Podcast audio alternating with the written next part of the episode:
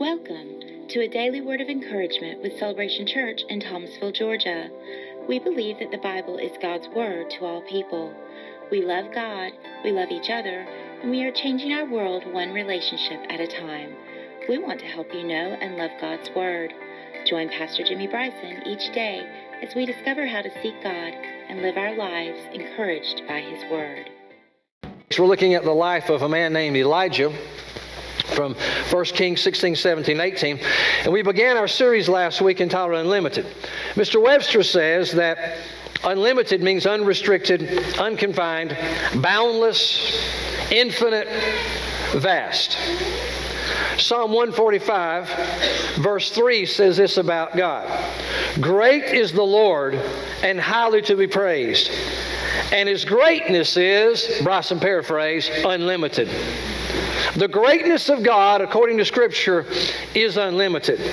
Psalm 147, verse 5. Great is our Lord and mighty in power. His understanding is unlimited. Psalm 113, verse 4. The Lord is exalted over all the nations, His glory is unlimited. Can anyone hide from me in a secret place? Am I not everywhere in all the heavens and earth? In other words, am I not unlimited? Revelation chapter 1, verse 8 I am the Alpha and the Omega, says the Lord. The one who was, who is, and who is in coming, the unlimited one. You see, when we read the Word of God, what we realize about the nature and character of God is God is unlimited. God's unlimited in His greatness, He's unlimited in His goodness, He's unlimited in His grace, He's unlimited in His presence. He's unlimited in his power. He's unlimited in his presence. Hallelujah. Yes, you preach, boy. Amen. Amen. Now, if you don't understand this, you're, you're not going to. you're not going to get it today. We're talking about the unlimited one. And God begins to move in the life of a man named Elijah. And God displays over a three and a half year period of time his absolute unlimitedness toward his son Elijah. Now, last week we looked a little bit of about the days of Elijah. Like what were the days of Elijah like? And since some of you were gone, we're going to catch you up in about 5 minutes. Because you need to understand to grab hold of the message today, what's going on in history here.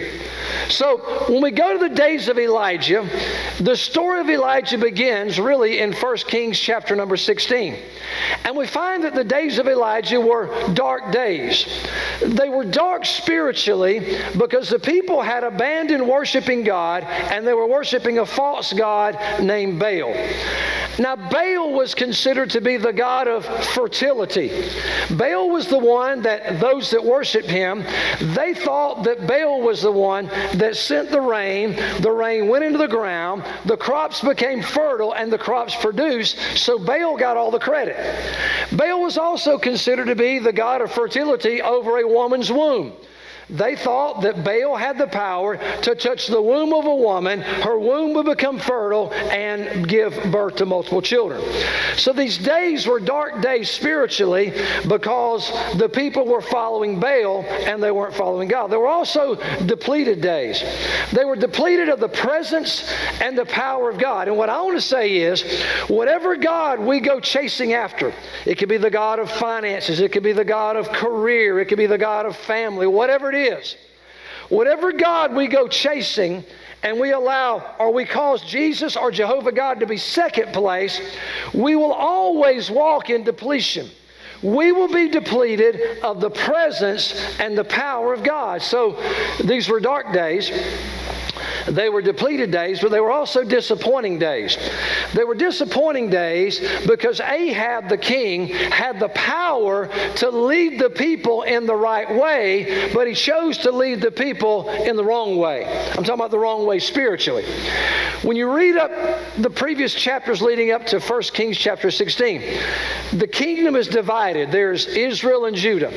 And, and, and over Israel now, we come to Ahab. The Bible says that he was was more wicked or more evil than all the kings that had come before him. If you read about the evil and wickedness of the kings preceding him, uh, this was a bad boy. I mean, Ahab was a bad boy. So Ahab marries Jezebel, whose father was one of the leaders of Baal worship. And it's disappointing anytime leaders have an opportunity to lead the people in the true way of God, but for whatever reasons they choose to lead the people somewhere else. It's always tragic and disappointing. These were dark days, depleted days. They were disappointing days and they were dangerous days.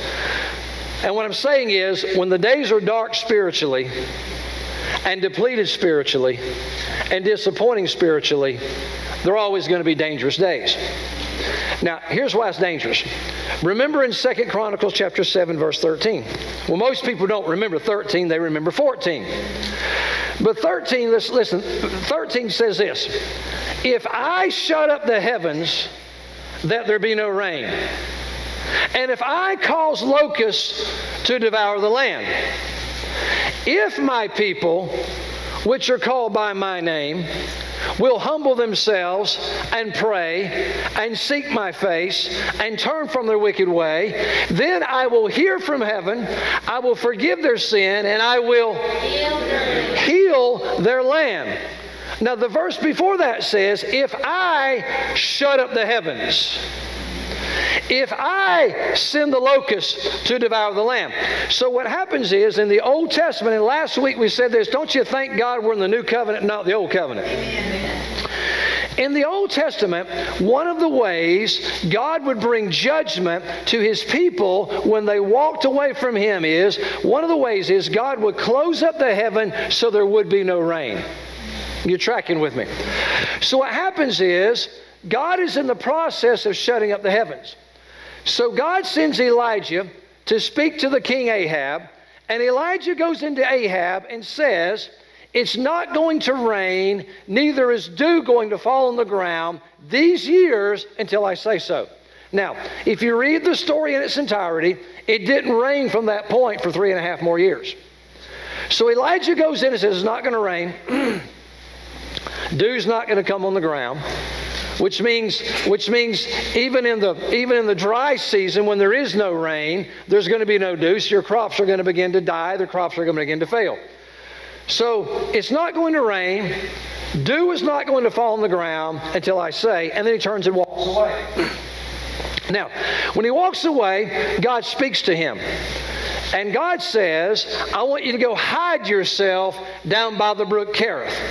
I want you to conceal yourself. I want you to absence yourself. I want you to remove yourself from public eye, and I want you to go hide down by the brook Kerith. So last week in the message, we found out that God told Elijah to do something that did not make sense and primarily it didn't make sense because God told Elijah, when you get there, can y'all shout there? Remember, there's where the provision is. When you get there, God said, I will send the ravens in the morning and in the evening. They're going to feed you, and the brook will supply your water. Well, ravens were considered unclean birds, which is kind of funny to me. So God is saying, I'm going to send unclean birds to provide for what you need in your physical body. So, the point of the message last week was Elijah learned to trust God even when it didn't make sense. And if you look at the screen, can you bring up the next frame, Debbie, just for a moment? Here's what we learned To trust God when it doesn't make sense, we must welcome God's promise. God said, Go over there, and that's what I'm going to provide. We must wait for the promise of God to be fulfilled. Remember, here's where we camped out last week go where God tells you to go, and stay where God tells you to stay until you witness the promise of God being fulfilled. Y'all remember that, right? So now everybody's up to speed, everybody's on one page. God speaks to Elijah, go to the brook. And what we found was, sure enough, in the morning and in the evening, God sent ravens to bring meat and bread to Elijah, and he was drinking from the brook. And so God fulfilled his promise, and Elijah learned, you know what? I can trust God even when it doesn't make sense.